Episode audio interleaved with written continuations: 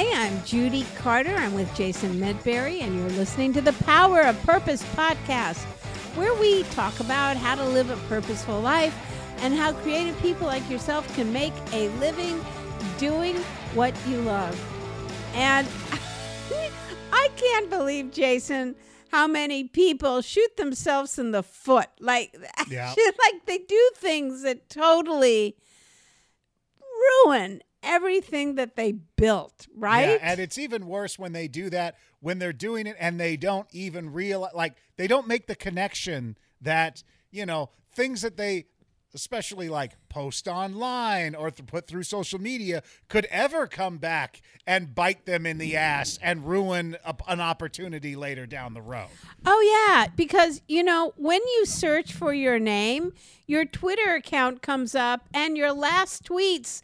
That's that you know that if they say like uh, Biden is a Satanist and eats Yeah. children, chances are you're not going to be the keynoter for Bank of America. I'm just saying. you know what I'm saying?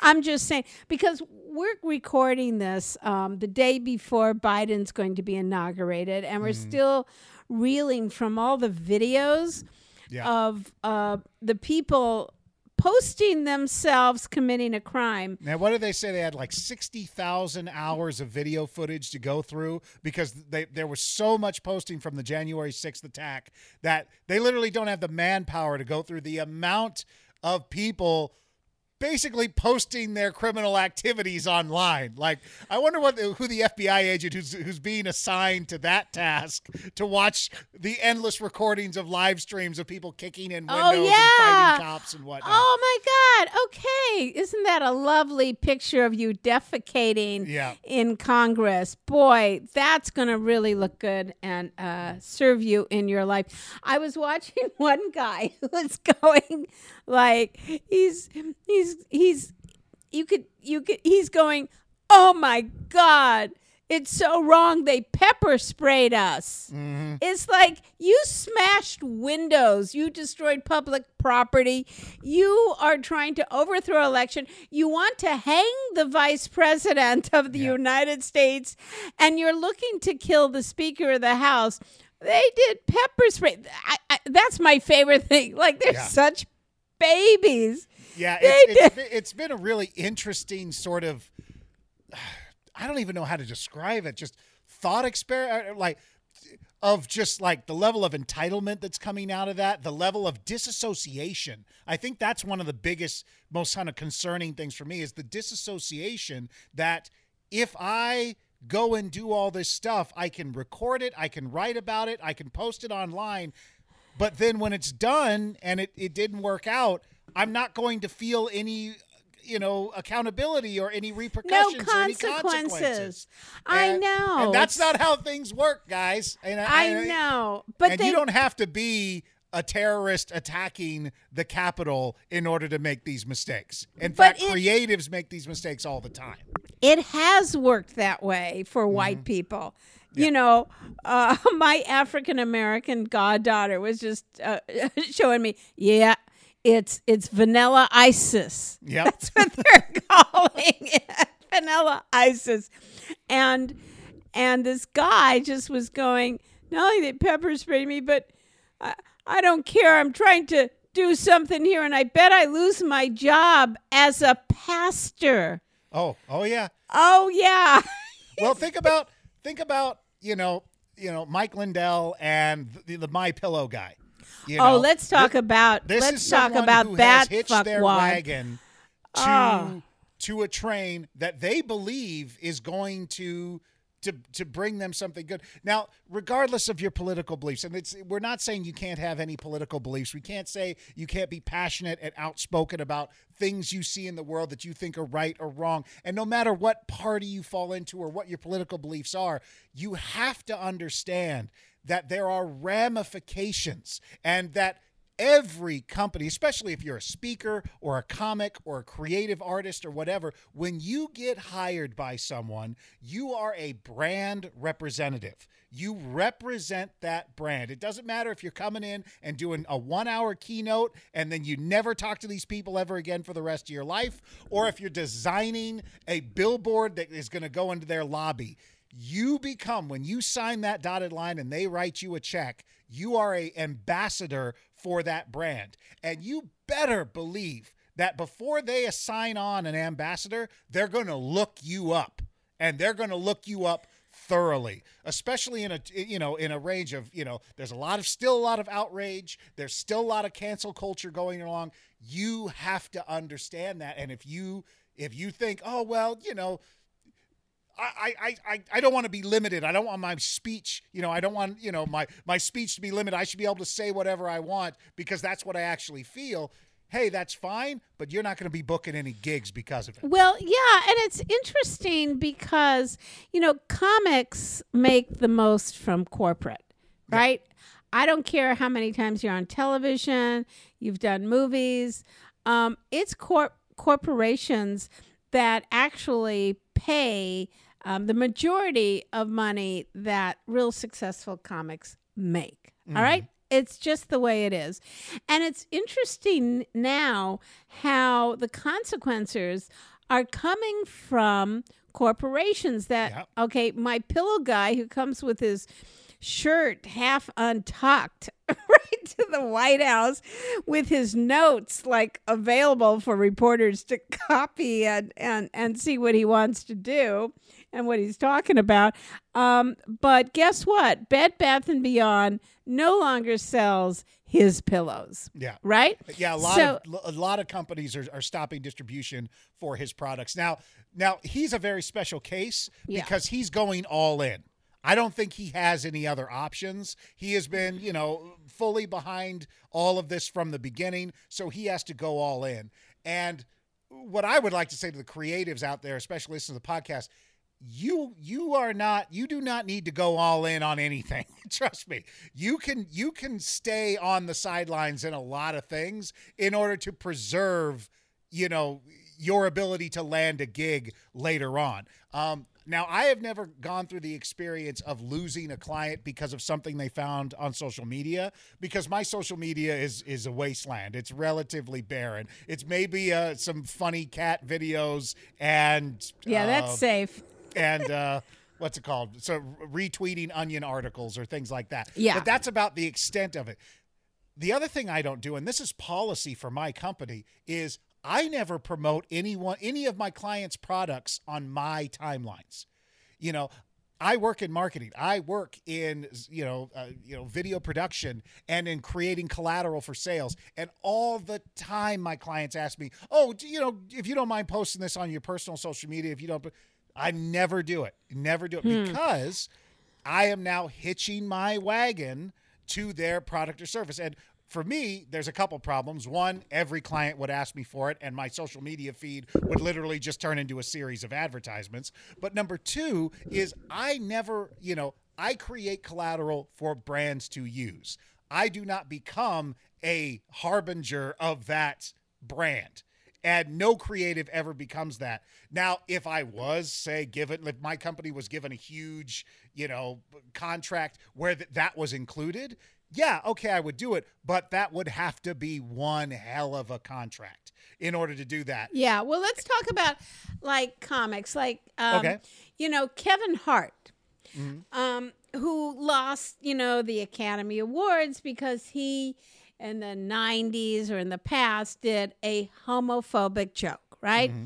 And I got to tell you, I was playing the comedy clubs back then, and pretty much it was really hard to find a male comic that wasn't, um, you know, doing a real homophobic joke, something very derogatory to gay people. Mm-hmm. Why? Because at the time, gay people had to um, be secretive, mm-hmm. had to. Um, you know, we couldn't we couldn't go like that's not right. Or I mean, Yeah. it just it- there, we had no power, Yeah. and so it was really and very easy uh, target. Mhm. And it was always a surefire laugh, you know, Yeah. because it was sexual and it was putting something down, and there was, and you know, I mean, and so what's really hard is, especially in comedy, Mhm. is to see where the wind's going. Yeah. Do you know what I'm saying? Absolutely. And yeah, because- and yeah. there's going to be a lot of editing for people in, for comics. The the other thing too is is like you have to remember like a, a comic is a very special a, a very special instance of this because a comic is being paid for their point of view. They're being paid for a unique perspective, for some looking at things in an unusual way that's going to make make it funny for other people when they think about the same thing. So there's got to be some relatableness to it. Like, yes, Bill Burr has quite a lot of comedy that makes people pissed off at him, but Bill Burr can still go and do a corporate gig because of the level of his, you know, his his popularity and he writes really funny, interesting. The way he puts it makes you think. So, but if you're just getting up there and just firing out, you know, vulgarities and ridiculous conspiracy there and that kind of stuff, and it's not clever, it's not written well, it doesn't Yeah. have, doesn't make people go, hmm, that's interesting. Yeah, you're going to lose a bunch of bunch of gigs. yeah, and we also did. Didn't we do a podcast episode on cancel culture? Yes, we did. Yes, and did. all about that, and you know, and censorship, and and and all that. But I do think that sometimes you can get a good laugh or you get some Twitter Twitter followings or what Mm-hmm. whatever it is because you did something outrageous that was horribly misogynistic, let's Mm. just say. And I'm just going, um, is it worth it? yeah. I mean, I I don't think an Andrew Dice Clay could really make it right now. Oh no. Oh, of course not. No, absolutely. I mean, you look at some of the things on All in the Family Mhm. where they used racial slurs, and I mean, Well, just look at old Disney movies.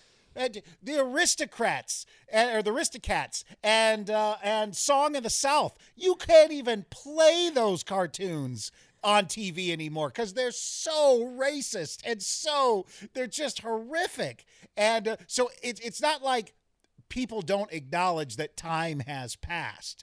But right now, especially now where social media is a big, big mm-hmm. part of people's research on you, you have to be incredibly careful about what you do. Now, comics, they get a little bit of leeway, but let's say you're a writer or a speaker or a visual artist or so, you know something along those lines. Yeah, you have got to, you know, if you have to you have to weigh it out. You have to say, okay, this thing isn't very funny. It this is more offensive than it is funny. I don't actually believe this, but people who are posting this kind of stuff are getting new followers and things. You have to make that guess of is it worth doing this? Is it worth, you know, 5 years down the road losing a keynote for a business association because I did this one joke, you know, here that they've now been I- able to you find. You know, I- I'm very perplexed about all this, Jason, because you know I have a Twitter account. I don't use it that much. I really do like um, Twitter to mostly see what other people are thinking, to put my Mm. finger in the wind and see which way it's blowing. I love uh, following people who are extremely smart, and mostly yeah. it's it's what I see for politics and more progressive politics, and Mm-hmm. um, and that's where I'm at with it.